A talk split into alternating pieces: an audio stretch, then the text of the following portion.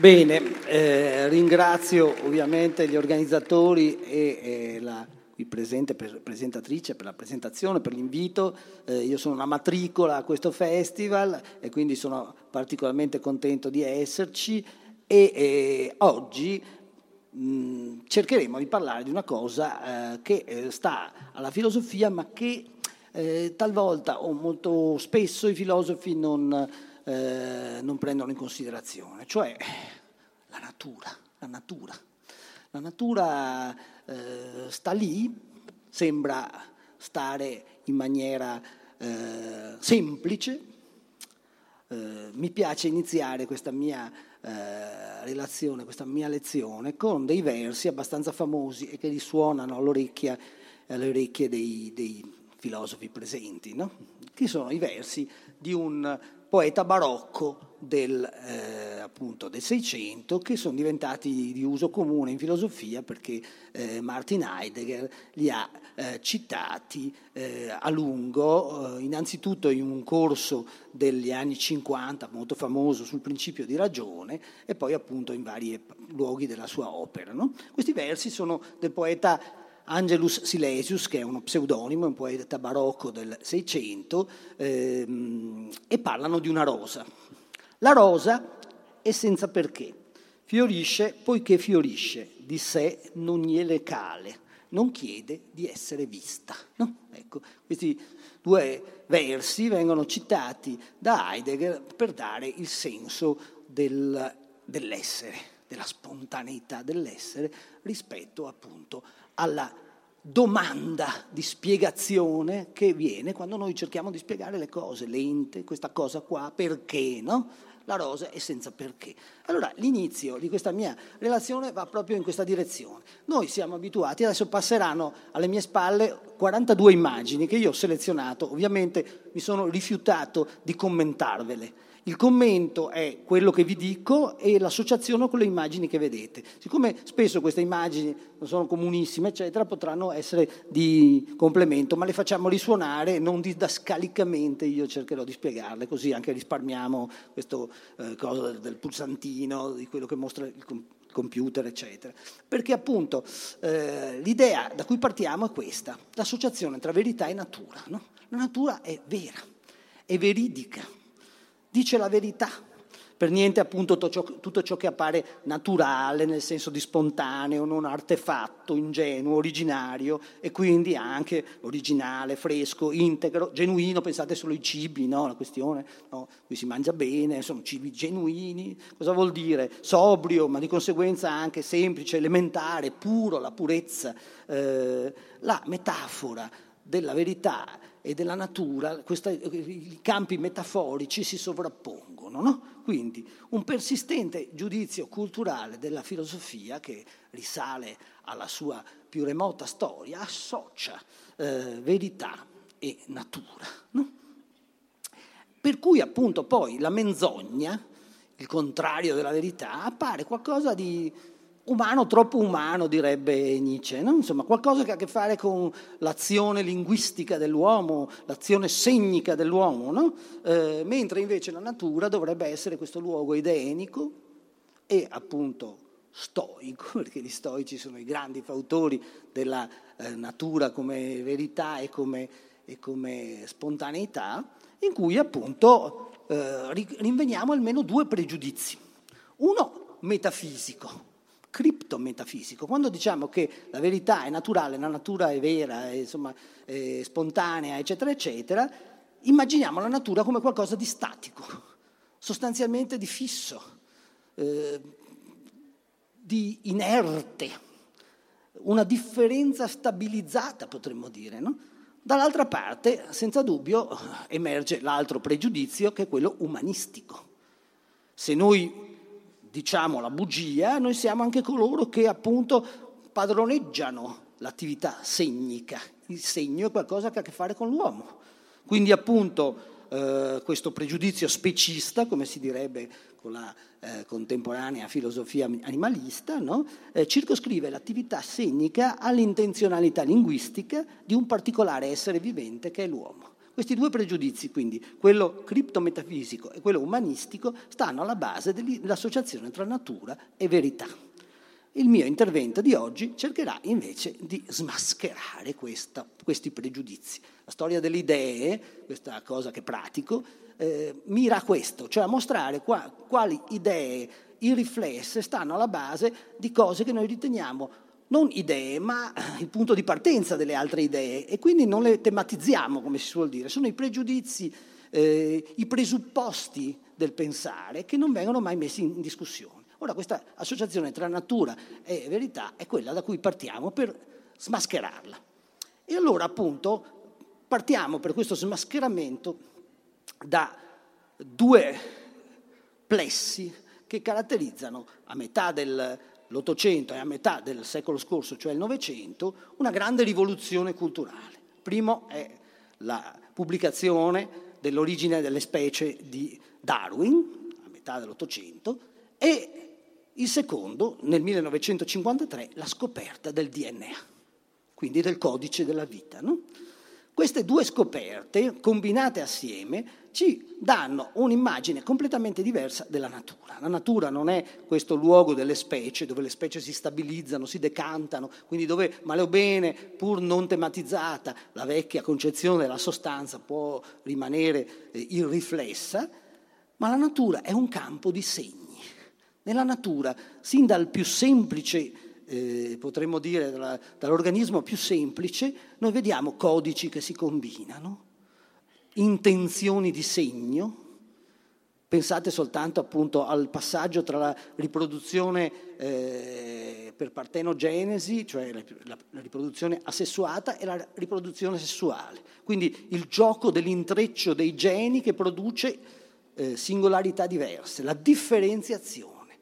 La natura quindi è una semiosfera, non è appunto qualcosa di statico, ma è qualcosa di dinamico, un continuo differire. Quindi ciò che conta nella natura non è lo stare, ma è il divenire. E nella natura, appunto, vale in particolar modo quello che eh, un grande filosofo della fine del secolo del, dell'Ottocento all'inizio del Novecento, muore nel 1914, che è eh, Charles Peirce, il pragmatista Charles Peirce, diceva dell'uomo. Peirce diceva l'uomo è un segno. Noi oggi diciamo la natura è un segno. La natura è un processo segnico ininterrotto. Quindi passiamo dall'idea che la natura è qualcosa di stabile, che in qualche modo eh, sta là e quindi può essere benissimo un criterio di questa naturalità della verità, e dall'altro invece vediamo la natura come eh, far segno, un continuo far segno. In natura la questione primaria non è la veridicità dei segnali, ma la loro efficacia, il loro produrre variazioni, molteplicità e differenze. Questo spiega sia perché appunto gli organismi si evolvono producendo differenze, continue differenze, e cercano la possibilità di moltiplicarle queste differenze. E qui appunto vediamo dalle riproduzioni monocellulari eh, per divisione, che sono riproduzioni repliche, no? è sempre lo stesso contenuto genetico, la grande conquista della riproduzione sessuata è la conquista della differenza, della combinazione alimentata dalla casualità, il caso che favorisce la libertà. Questa è l'immagine molto poco metafisica della natura che vi propongo. E appunto in questa immagine della natura, appunto, eh, la rosa non, non, non, non dice come nel, nel verso di Silesius, non chiede di essere vista. Le rose chiedono di essere viste e di essere annusate. Perché? Perché devono essere impollinate. Nel, nel, nella dinamica della natura, quindi non c'è eh, la stabilità contemplativa, ma c'è il continuo bisogno di far segno. E un fiore è un poderoso segno, ma appunto è un segno veridico allora vi voglio raccontare la storia di un'orchidea, che tutto sommato non è tanto diversa da una rosa. Se volete regalare a una signora un mazzo di rose, potete anche, se siete particolarmente originali, dovete scegliere bene, regalate un mazzo di orchidee. No? E c'è un'orchidea che si chiama Disa ferruginea, eh, che vive in Sudafrica, che ci consente di eh, mostrare come i segni dei fiori, cosa c'è, ditelo con un fiore, no? eh, il segno del fiore sia quanto mai inaffidabile, non tanto per noi in questo caso, ma per gli insetti. Eh, intorno alla città del Capo ehm, c'è una montagna, the Table Mountain, no? Tafelberg in Afrikaans, che sta esattamente dietro la, la, la, città del Capo e si raggiunge in sette minuti con una, con una mh, teleferica. In questo eh, complesso montuoso, piuttosto esteso, c'è una grande bio, biodiversità e attecchisce questa orchidea di cui vi parlo, questa disa ferruginea. E appunto eh, questa orchidea ha questa particolarità. È un'orchidea menzognera, ingannatrice. Cosa fa questa orchidea? Eh, imita altri fiori. Perché li imita? Li imita perché appunto vuol raggiungere il suo scopo evolutivo, cioè riprodursi.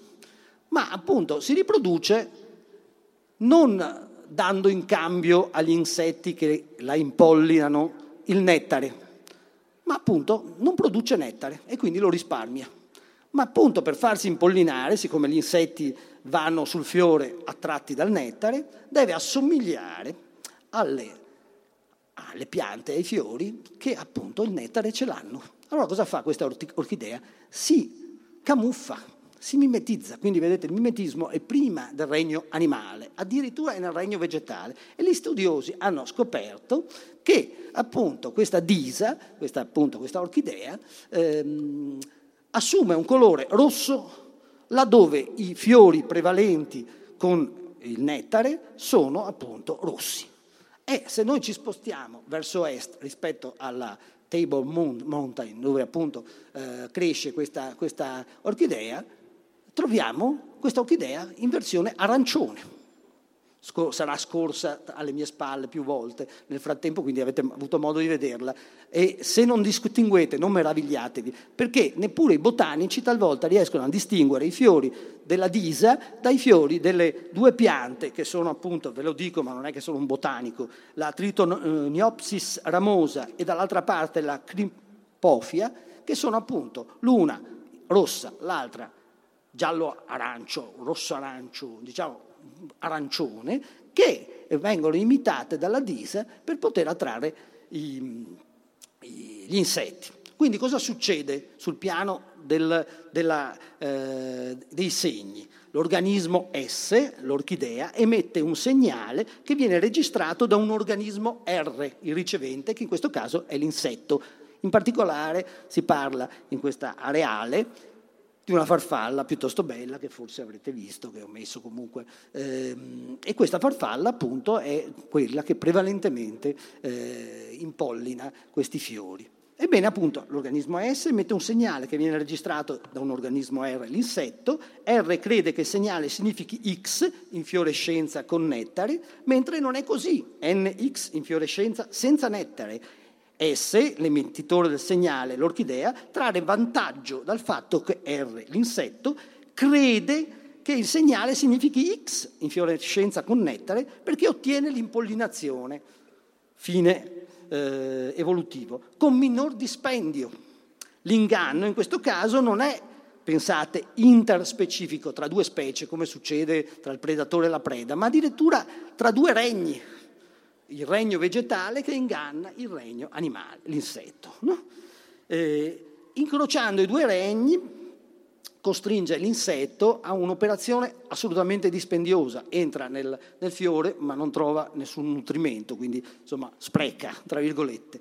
D'altra parte però non danneggia direttamente nessun eh, esemplare del regno vegetale, perché? Perché cosa succede? Succede che la disa amplifica il segnale delle piante dotate di nettare. Là dove sono rosse, lei è rossa, là dove sono arancio, lei è arancio e quindi attirando gli insetti, gli insetti vengono attirati giustamente dal segnale corretto.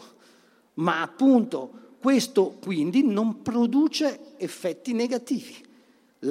L'area della uh, Table Mountain eh, è una delle aree più ricche di biodiversità. Si contano ben 1470 specie vegetali, più dell'intero Regno Unito, cioè Inghilterra e Irlanda messi assieme come numero. Quindi questo esempio vegetale ci dice che appunto in natura il far segno non significa esprimere la verità, significa esprimere un'efficacia. I segni sono fatti per produrre effetti.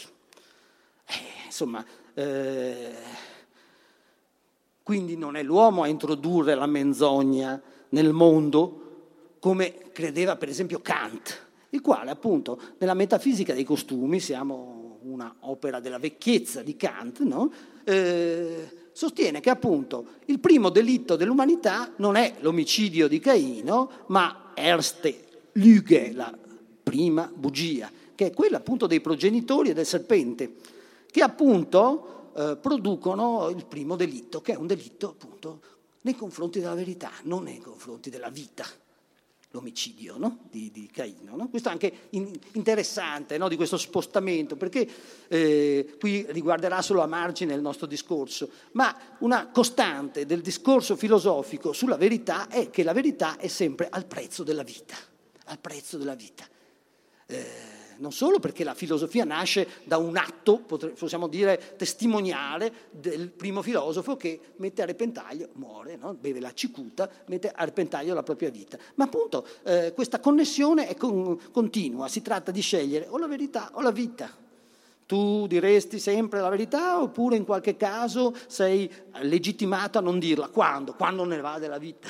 cioè, eh, è una ricorrente eh, tensione. Quasi verrebbe a pensare che, certo, eh, la vita deve essere veritativa, ma in qualche modo la, la, verità è vitale e questi due termini si rimandano l'uno con l'altro, tanto che viene da questionare, no? perché la verità ha così bisogno della vita per provarsi?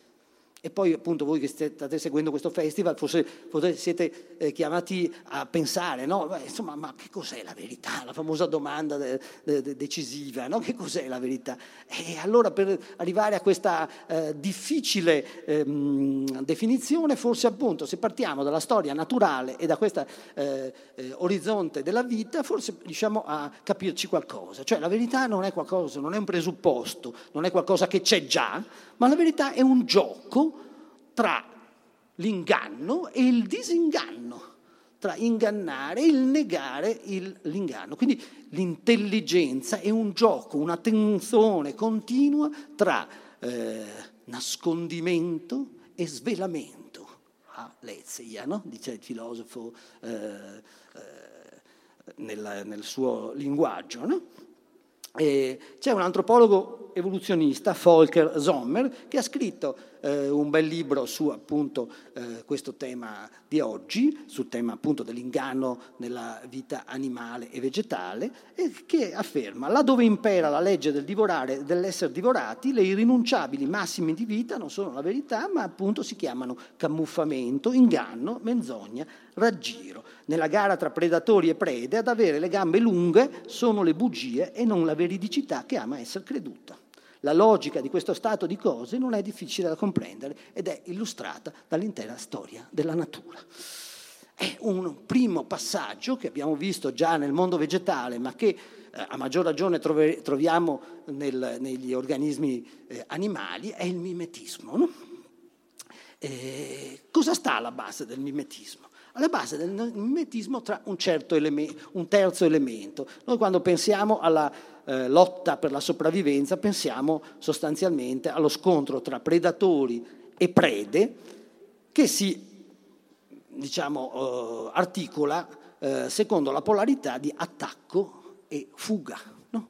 Il predatore attacca, la preda, se è in grado di sfuggire, appunto sopravvive. E quindi possiamo pensare a livello evolutivo che la selezione dell'evoluzione favorisca da un lato la capacità di essere sempre più aggressivi dei predatori, dall'altro la capacità di essere sempre più rapidi e fugaci da, da parte delle prede, riuscire a sottrarsi. Ma qui appunto interviene un terzo elemento in questa contesa tra eh, attacco e fuga, che è appunto valido sia per l'uno, cioè l'aggressore, il predatore, che per l'altro, cioè la preda, che è il nascondimento. No? Ecco. Eh, il nascondimento introduce un elemento segnico in quello che è un rapporto immediatamente naturale. No? L'elemento segnico è appunto quello di eh, tacere all'avversario, in questo caso al predatore o alla preda, eh, delle informazioni fondamentali. Il, eh, la preda o il eh, predatore si rendono invisibili, è l'elemento dell'invisibilità nascondere, quindi non far vedere o far vedere altro, sono le due possibilità. Quando io nascondo qualcosa posso nasconderlo nel senso di cancellarne la vista oppure camuffarne la vista in modo che io credo che quello che vedo non è quello che è. No? Ecco, sono le due modalità. La prima, non far vedere, è il mimetismo propriamente detto. L'altra, far vedere altro, può essere il travestitismo o l'intimidazione. Queste tre categorie che vi ho esposto, mimetismo, eh, travestitismo e intimidazione, sono le tre categorie che secondo un, eh, un scrittore, filosofo, che però appunto ha dedicato buona parte della sua vita a studiare anche questi strani fenomeni tra natura e cultura, che sono per esempio appunto il mimetismo, eh, ma anche per, eh, per, esempio i disegni che voi trovate nelle pietre. Questo studioso è stato un accademico anche di Francia, Roger Caillois, il quale appunto ha dedicato vari saggi al tema del mimetismo. E Caillois, eh, semplificando un po' il eh, lessico dei biologi e, e degli zoologi che si occupano di mimetismo, ha tradotto in queste tre modalità fondamentali il tema più generale del mimetismo.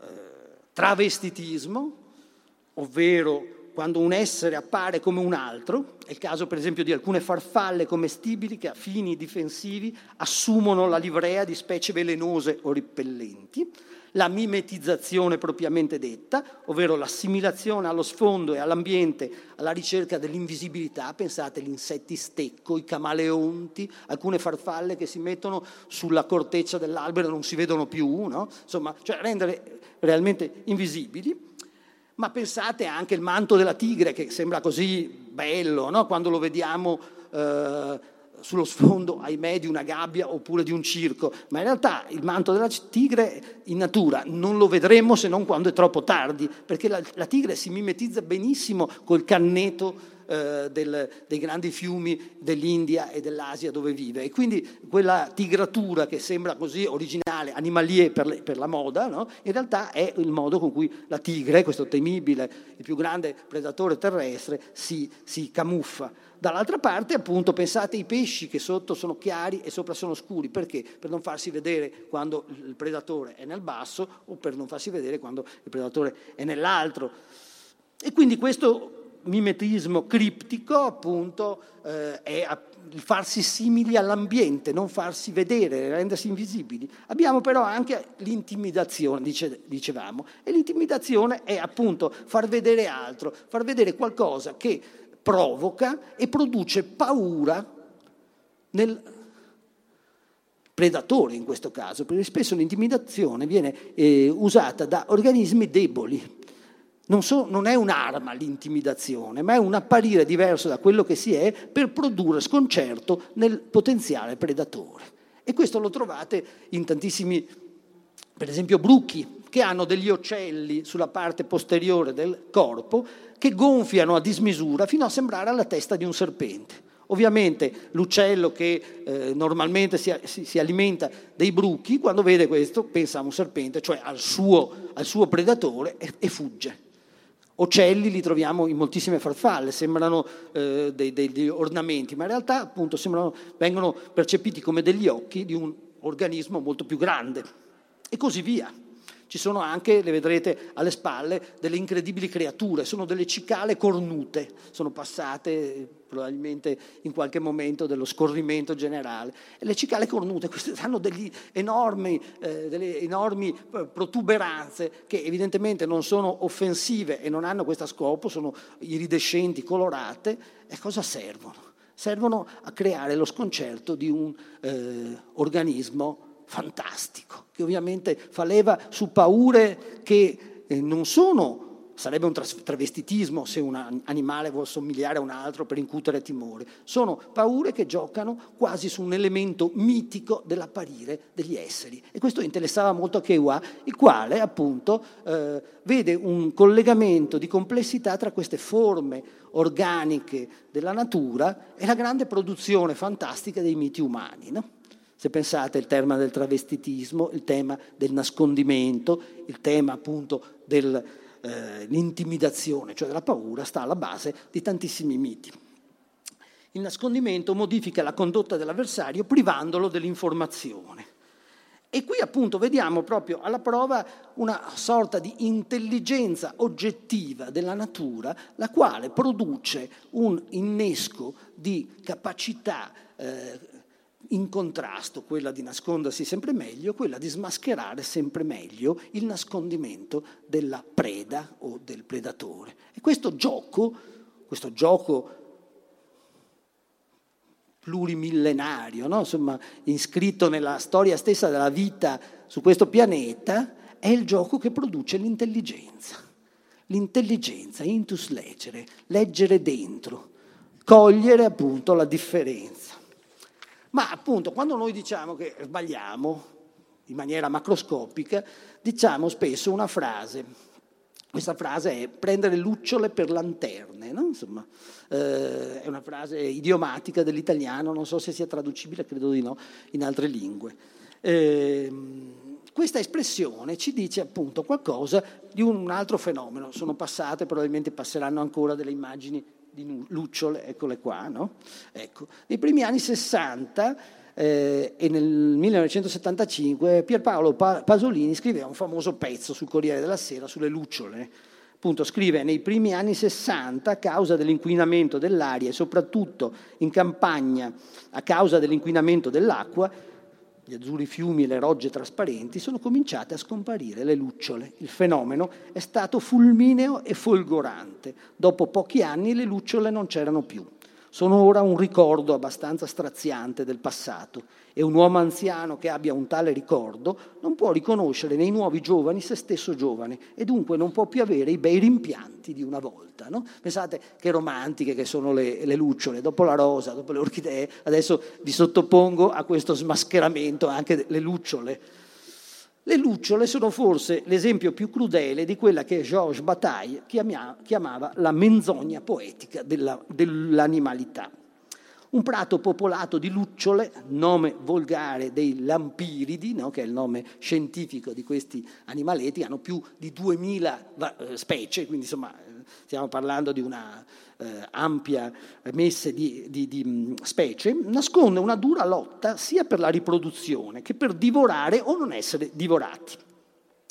Come si produce questa luce? La luce eh, delle lucciole è il prodotto del contrasto tra un enzima, la luciferasi, e una sostanza, la luciferina, è già questo nome, luciferina, luciferasi, lucifero, eh, insomma, eh, avete capito, con l'ossigeno dell'aria, che genera la luminosità eh, dell'ultimo segmento addominale di questi piccoli animaletti. No?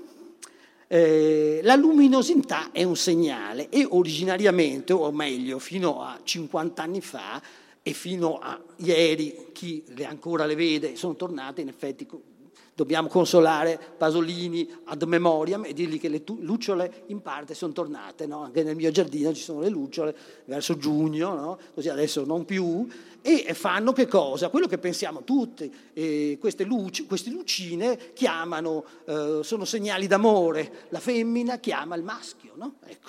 eh, la luminosità è il segnale che originariamente doveva servire ad orientare il maschio della specie verso la femmina, non è così. I maschi emettono dei segnali di corteggiamento dotati di una frequenza, di una luminosità caratteristiche per ciascuna delle quasi 2000 specie eh, conosciute. Si va dal lampo semplice alla concatenazione di impulsi, a segnali tremuli, insomma, cioè c'è inventiva anche nel mondo delle lucciole. E in particolare addirittura c'è una specie che contiene ben 45 variazioni del, del, della, dell'intermittenza della luce e si distingue dalle altre. Le femmine rispondono a questi segnali dei maschi con dei controsegnali, che in, bre- in genere sono molto più semplici e brevi risparmiano, come è noto, no? Insomma, in questo caso, perché anche c'è un, una sperequazione tra il numero dei maschi e il numero delle femmine. Per ogni femmina ci sono circa 200 maschi, mediamente, e quindi capite bene ehm, l'importanza della comunicazione in questo caso. Per esempio è stato calcolato che un maschio prima di trovare la sua femmina ci mette circa 7 giorni, mentre la, la femmina ci mette 6 minuti. No? Però nel frattempo uno dice, beh, insomma, prima o poi troverà l'anima gemella. Non è vero, eh, ben 16% dei maschi viene eliminato, cade nel tranello di che cosa? Delle femmine, ma non della propria specie. Le femmine di lucciola hanno preso l'abitudine di imitare i segnali delle eh, lucciole delle altre specie e siccome sono predatrici, chiamano con segnali, ci fanno credere, no? c'è appunto questo, questo James Lloyd, che è il massimo studioso dei lampiridi, il quale appunto le chiama le femme fatale nel suo saggio, no? che parla di questo. Le, eh, le, lucciole sono delle femme fatale, le quali appunto attirano i maschi delle varie specie cambiando il loro linguaggio e facendo segnali, facendo credere di essere la femmina della specie A piuttosto che B e C, in realtà è la femmina della specie E. E intanto mangia i maschi delle altre specie. Quindi eh, si allettano i maschi con dei segnali fasulli abilmente imitati, alcune femmine eh, imitano veramente decine di specie diverse, quindi insomma, e alla fine poi li divorano. Quindi capite bene che la menzogna poetica de, dell'animalità, come direbbe eh, Bataille, è terribile. Noi vediamo questi, questi, boschi pieni di luci, eccetera, pensiamo appunto amorosi incroci e invece in realtà la gran parte va a finire male. È una predazione. Il maschio non si può permettere una distinzione, non è un maschio filosofo che distingue dal segnale vero a quello fasullo, eh, deve soprattutto far prima degli altri 199 pretendenti e quindi è indotto a spesso sbagliare. Appunto. Quindi, ahimè, quindi mimetismo, forme di inganno. Soltanto negli anni Ottanta Andy Whiten e Richard Byrne, sono due antro, studiosi, primatologi e psicologi dei primati, eh, riescono a individuare e a eh, fare un come dire, e a, fare un censimento dell'attività eh, di inganno e menzogna nei primati. Voi pensate, cioè, i primati sono appunto le scimmie, e in particolare eh, le scimmie superiori come i scimpanzé, i bonobo e i gorilla. E appunto come riescono a um, fare questo censimento? Riescono a farlo perché fanno girare nel, eh, tra i, gli esperti di questo tipo di studi dei questionari aperti in cui finalmente gli studiosi possono descrivere dei comportamenti di lungo periodo. Uno dei problemi che fino a circa gli anni Ottanta ha impedito di parlare di menzogna a proposito dei primati è quello che non esistevano studi in quanto le osservazioni di tipo eh, etologico eh, in riferimento alle scimmie er, venivano fatte con delle griglie temporali molto ristrette e invece la descrizione dei comportamenti menzogneri è piuttosto complessa fare appunto in modo io penso che tu pensi che lui pensa, cioè diciamocelo, per ingannare bene bisogna farsi un'immagine della mente altrui. E questo succede nei primati. E succede a prescindere dall'intelligenza, del, del, eh, l'elemento fondamentale è l'esistenza di una comunità. Gli scimpanzé che vivono in comunità mentono più dei gorilla, che vengono in piccoli gruppi laddove la menzogna non avrebbe un, eh, né una eh, importanza eh, rilevante né avrebbe senso visto il numero eh, limitato dei, dei eh, componenti del gruppo.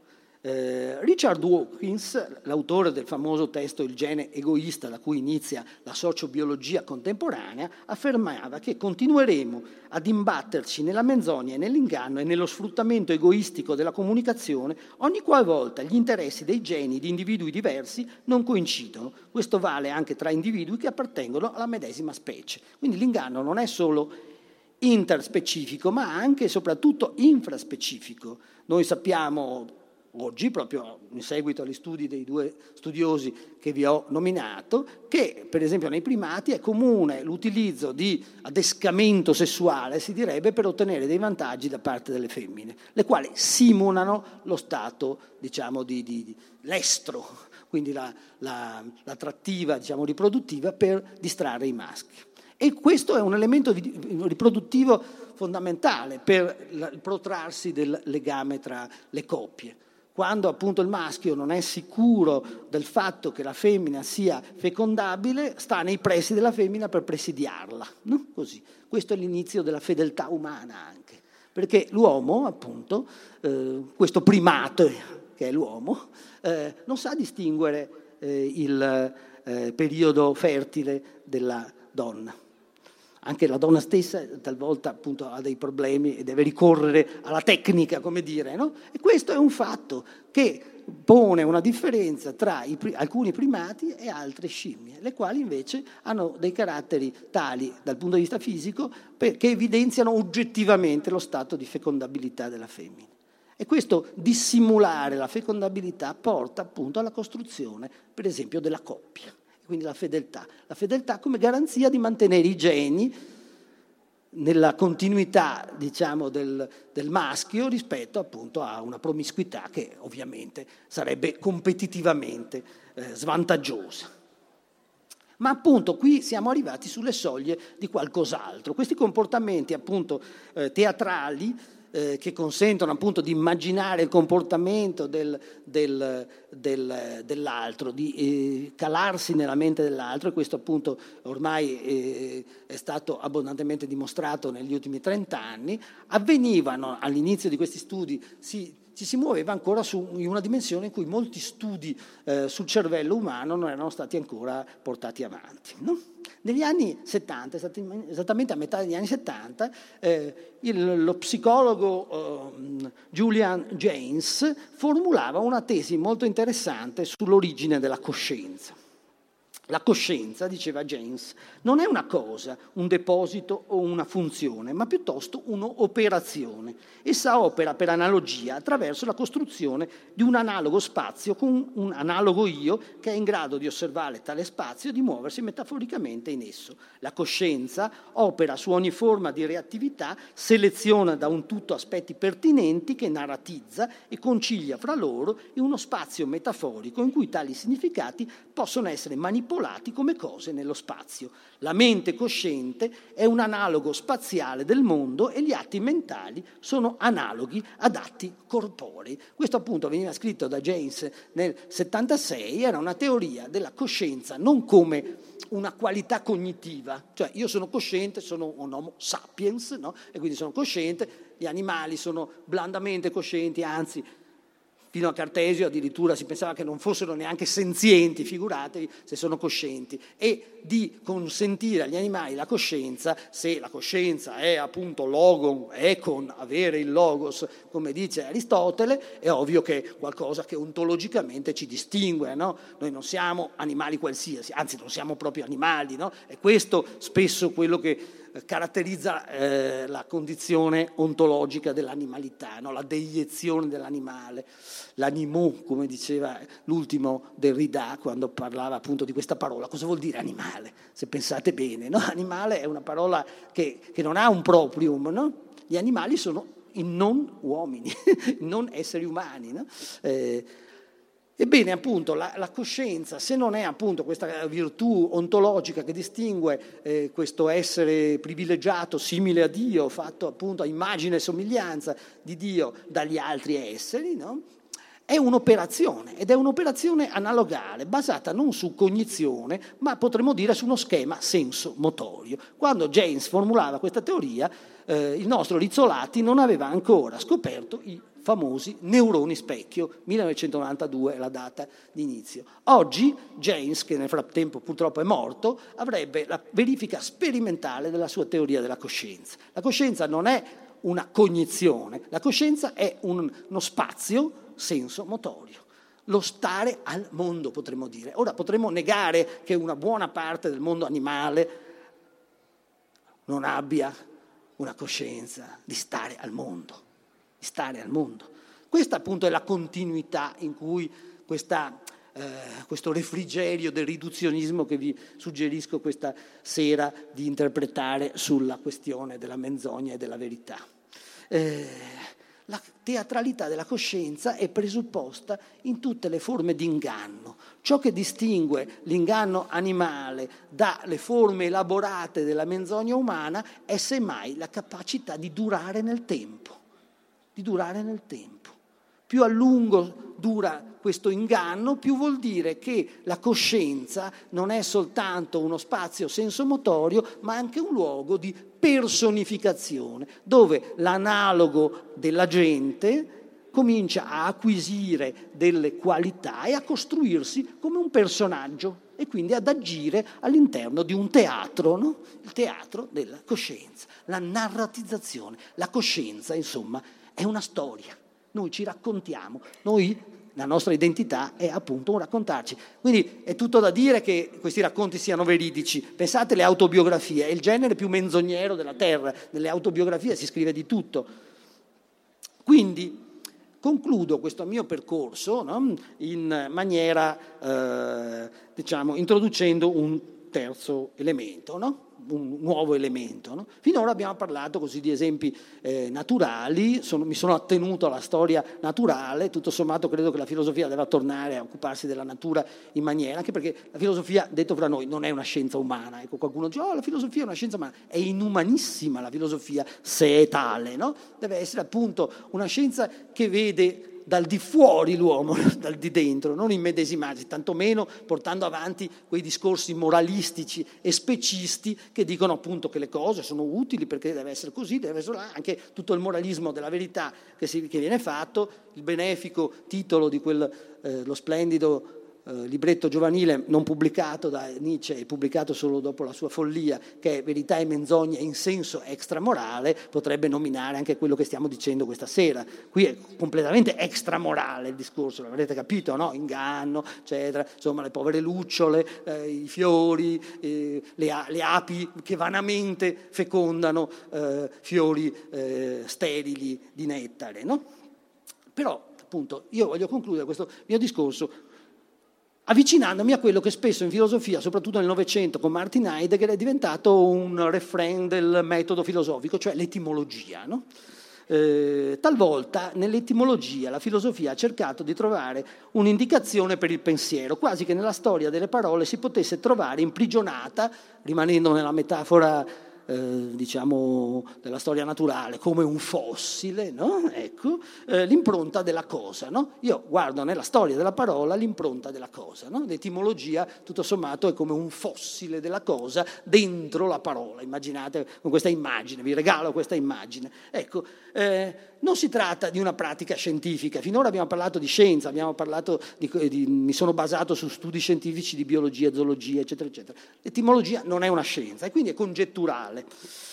E per esempio, appunto, l'etimologia ci dice cose piuttosto interessanti. Per esempio, la parola menzogna deriva dal latino mentiri, no? il verbo latino che dice dire la bugia, mentire. E, e l'origine etimologica di mentiri è guardate bene, la parola mens, mente. Per cui è nella mente e con la mente che si mente, si potrebbe dire, no? Insomma, cioè la menzogna sta nella mente.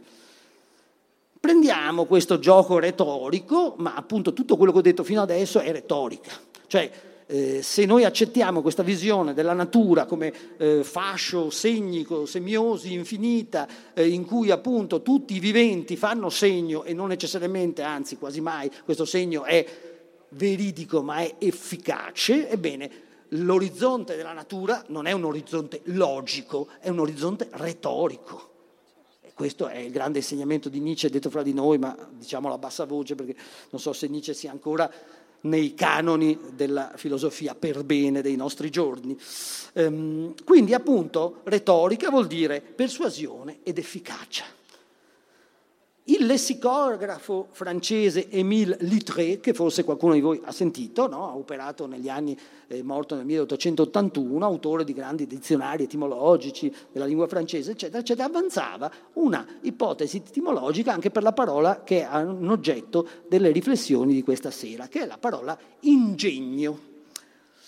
Il, tem- il termine lat- latino ingegno e il termine eh, inganno sono imparentati, perché inganno e ingegno eh, rinviano ingenium, no? rinviano eh, a eh, un eh, significato, quello che trovate appunto anche nella parola congegno, macchina, dispositivo meccanico e infine trabocchetto. No? Ecco. Di qui appunto tra connessione inganno, ingegno, congegno, trabocchetto, l'etimologia che ci porta così in questo bella diciamo, attraversamento delle parole, ci porta al basso latino gamnum, ovvero beffa, burla, scherzetto architettato. Da gamnum deriva sia l'alto tedesco gaman che l'anglosassone gamen e infine l'inglese game, gioco. Gli etimologi quindi concludono che gioco e inganno sono idee vicine. Quindi abbiamo visto l'inganno a base della comunicazione naturale, la natura come grande fascio di significazione, di segni, di far segno, e questi segni non legati a un'espressione veridica, ma anzi a un'espressione orientata verso l'utile della sopravvivenza. No? Inganno l'altro per non farmi mangiare o per mangiarlo e quindi trasmettere i miei geni. Ma appunto, in fondo a tutto questo ribollire di inganni eh, intraspecifici e interspecifici finalizzati alla trasmissione utilitaristica dei geni, cosa troviamo? Troviamo questa connessione liberatoria dell'inganno con il gioco. Perché anche appunto un'altra attività che fanno gli animali, no? Ma molti animali, non solo appunto il cane con cui lanciamo la palla, no? il gatto, il rocchetto, eccetera, ma eh, se noi guardiamo eh, la natura, molti animali, anche i pesci, è registrata anche nei, nei rettili, praticano il gioco. No? Questa tipica, tipica, attività di consapevole menzogna che è il gioco e che riguarda molti animali. Il gioco è un'attività naturale nei giovani, sani, di quasi tutti i mammiferi, ma è riscontrabile anche nel mondo degli uccelli e, secondo alcuni etologi, anche presso certe specie di rettili e di pesci. Ora, il gioco sia per gli animali in generale, sia per quell'animale che si autoproclama Homo sapiens, consiste nel far finta che? Guardate caso, eh, in tutte le principali lingue europee la parola che dice il gioco e la parola che dice il recitare è la stessa. To play in inglese, spielen in tedesco, jouer in francese, significa sia, che, sia giocare che recitare, no? far finta di, ossia assumere comportamenti come se. Se appunto il mondo della natura è un mondo in cui ehm, l'inganno e la menzogna stanno di casa e questa semiosi è una semiosi fatta per ingannare, dobbiamo dire anche che eh, nella natura è molto diffuso il gioco dove si simula, cioè si fa come se la finzione. I gatti, i leoni e le tigri ritirano gli artigli e danno la zampata, ma non fanno male. I cani mordono, ma mordono dolcemente, non intendono realmente mordere. I delfini, quando si gioca con loro, eh, urtano, ma non la potenza di un delfino, un delfino ti può uccidere se, arriva addosso. Quando si gioca con i delfini, i delfini danno dei colpetti, eccetera. Ecco che si fa finta che, si simula. Significa simulare, essere insieme simultaneamente l'uno e l'altro, due mondi che stanno insieme distinguendosi. Il mondo appunto del gioco ha questo carattere di circoscrizione ma allo stesso tempo di alter mundus, sta a fianco. No? Il gioco presuppone l'accettazione di un'illusione. Caillois, che ha scritto il suo libro più importante proprio su questo tema, il titolo è appunto i giochi e gli uomini, è importante anche il sottotitolo che è appunto la maschera e la vertigine, no? che diceva che appunto che nel mondo della natura, nel mondo degli animali troviamo ricorrentemente questa struttura in cui appunto gli esseri viventi fanno finta che, ci troviamo di fronte a tutta una serie di manifestazioni che hanno come caratteristica comune quella di basarsi sul fatto che il soggetto gioca a credere o a farsi credere o a far credere agli altri di essere un altro e gli nega, altera, abbandona temporaneamente la propria personalità per fingerne un'altra. E appunto definisce questo modo di fare eh, dei de, questa categoria del gioco che diventa la categoria portante, lui fa poi una tassonomia che non ci interessa affrontare in, questo, in, questa chiave, però appunto la categoria che ritorna, quella più centrale del suo lavoro è proprio appunto quella della mimicry, cioè del, eh, potremmo dire del camuffamento, dell'imitazione. Usa questa parola inglese, scrive eh, Keiwa, eh, che indica il mimetismo, segnatamente degli insetti, per sottolineare la natura fondamentale ed elementare, quasi organica, dell'impulso che suscita. Quindi c'è proprio un collegamento diretto col discorso sul, sulla, sul mimetismo che facevamo prima.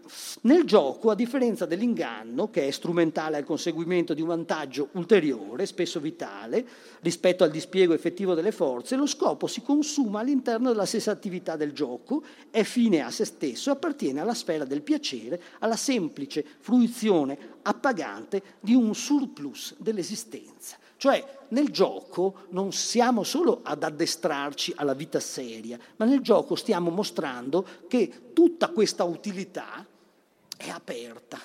Nel gioco appunto si possibilizza la realtà. La piramide della vita che noi possiamo immaginare costruita intorno alla prestazione necessaria della simulazione e del, appunto, dell'inganno e dello smascheramento dell'inganno, di quell'alternanza di verità e menzogna che è finalizzata al danno e al vantaggio, no? non è chiusa, è aperta. Al fine di questa piramide c'è l'atto anti-utilitario del gioco. Non dobbiamo interpretare la costruzione di quell'analisi che vi ho condotto oggi di fronte al tema dell'inganno, a certificare, come spesso accade ideologicamente all'interno delle, dell'etologia, delle scienze biologiche, una sorta di utilitarismo di fondo della vita. La vita è totalmente inutile e lo mostra nel suo vertice, non nella sua base. Nella base l'utilità sembra necessaria, la necessità struttura i passaggi tra inganno e menzo- menzogna e verità, tra inganno e smascheramento. Ma più che questo meccanismo cresce, no? eh, più appare intorno ai significati di questa tensione il senso generale assolutamente superato nella domanda di utile sì, ma utile a che? No? Noi possiamo sapere che un determinato comportamento animale è utile per quell'animale per sopravvivere, ma quella specie che utilità ha? Ma poi tutta questa vita che utilità ha? L'utile non è mai fine a se stesso. Il criterio della minimizzazione dei costi e della massimizzazione degli utili può funzionare all'interno della catena degli esseri, ma non funziona per l'insieme. Il gioco ci dà una risposta diversa, non più nell'ordine dell'utile, ma nell'ordine della spesa, della dépense. No? Diceva appunto Bataille, lo stesso della menzogna poetica dell'umanità e della, della, dell'animalità, che appunto alla fine di tutto, in quello che avviene nel gioco della natura, c'è l'energia assolutamente senza spiegazione, perché data gratis del sole.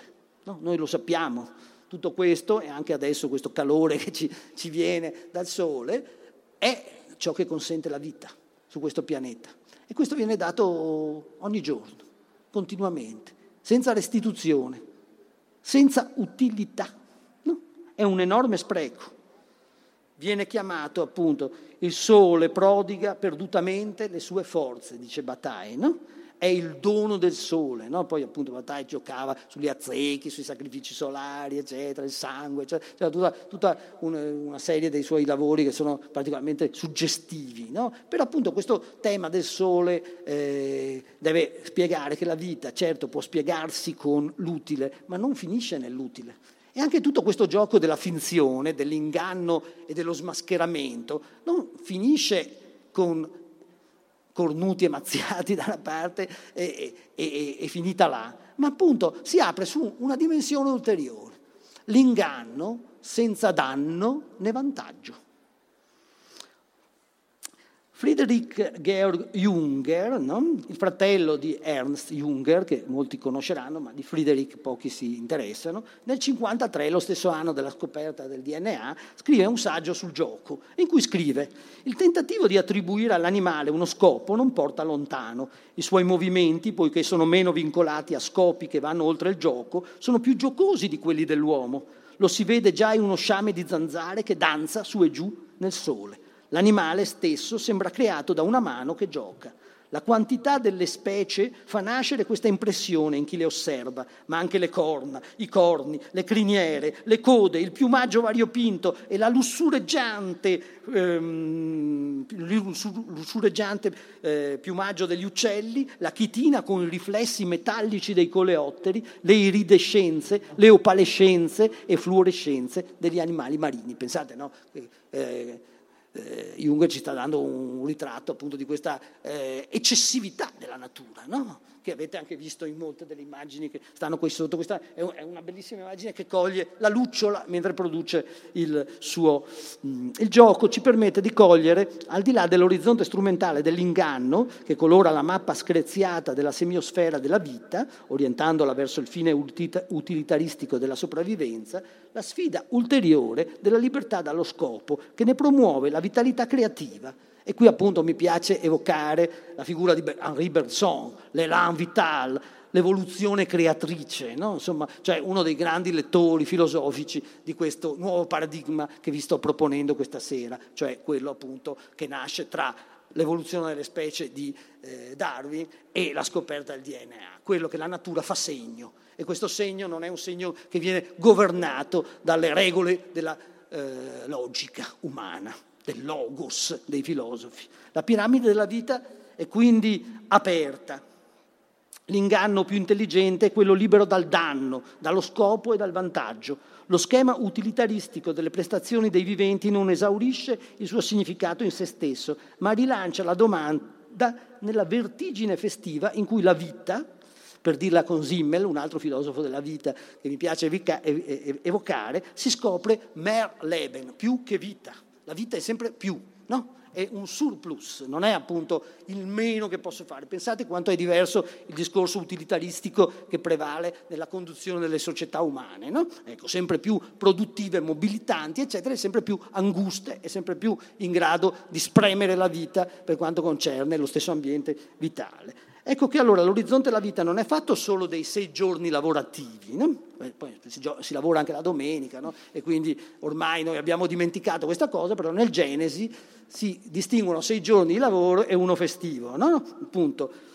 Il settimo giorno è la liberazione sabbatica, la grande remissione del debito dei viventi. Pensate? I, I viventi per sei giorni lavorano gli uni e gli altri, costringendosi al gioco di appunto eh, inganno e smascheramento, fatica dell'utile della sopravvivenza, ma poi arriva il giorno festivo, la risoluzione dei debiti. Rimetti a noi i nostri debiti come noi li rimettiamo ai nostri debitori. Il sabato, il sabato della vita è la remissione dei debiti. Forse tutto quest'utile ha un senso che va oltre l'utile, al di là dell'utile è questa la somma finzione, no? La somma finzione. Ecco, se un'idea di verità all'altezza di un nuovo paradigma possiamo fornire, non è quella della verità intesa come corrispondenza, come coerenza, oppure la verità intesa come qualcosa che sta a monte, che sta all'origine. La verità sta avanti.